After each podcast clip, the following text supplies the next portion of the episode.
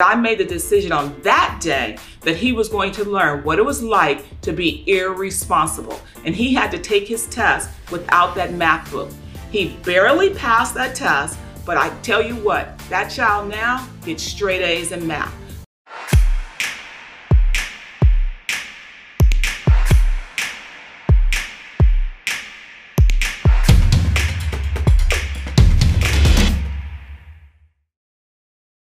Hey guys, I want to give you three best practices for new moms raising boys. My assistant and my content manager, Milan, just had babies, and I'm sure they're in a whirlwind of wondering what to do.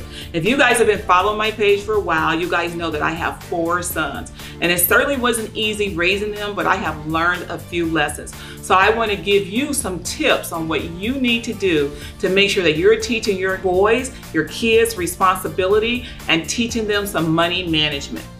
One of the things you can do to teach your kids responsibilities is to make sure that they see the consequences of their actions. As parents, we want to protect our kids. We're always looking to drive their homework to school if they left it at home. If they left a book, we want to go take the book. We want to always make excuses for our kids and not make our kids look bad.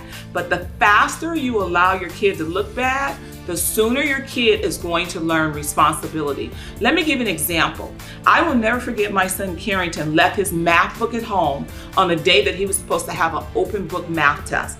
It would have been real easy for me to drive that math book to school, but I made the decision on that day that he was going to learn what it was like to be irresponsible. And he had to take his test without that math book. He barely passed that test, but I tell you what, that child now gets straight A's in math.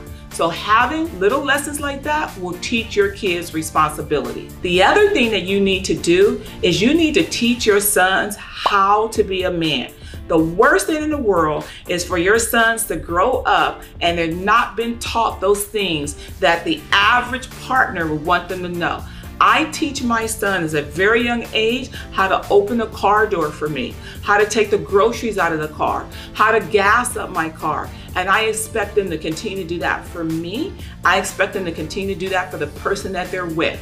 And the reason why I teach them that is because I am the first person that is going to teach them how to be respectful towards a woman. So if I tolerate that, they will do that to their wives. And you know what those wives will sit back and say, oh my gosh, who raised that guy? Well, I can certainly tell you something. My daughter-in-law, as you guys know, Carlton was married almost six months ago.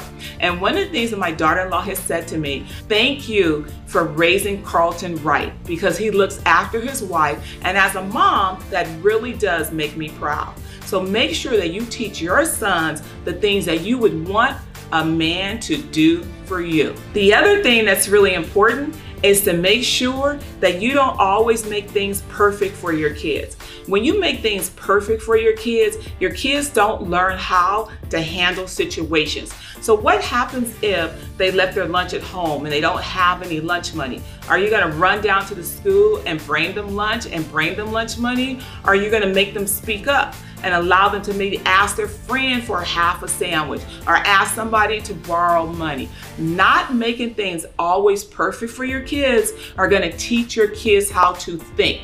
I used to strategically do things to make my kids think on their own. Some people may say, Carla, that's not being a good parent. Oh, I think it was being a good parent. So for example, when I would help my kids get their football bags together, I would leave part of their gear out. Why?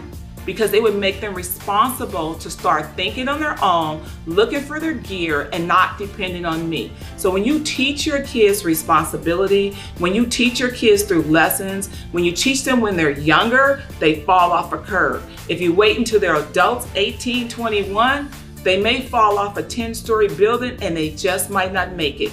If you like these tips or want more tips on how to make your kids responsible, comment or click on the link below.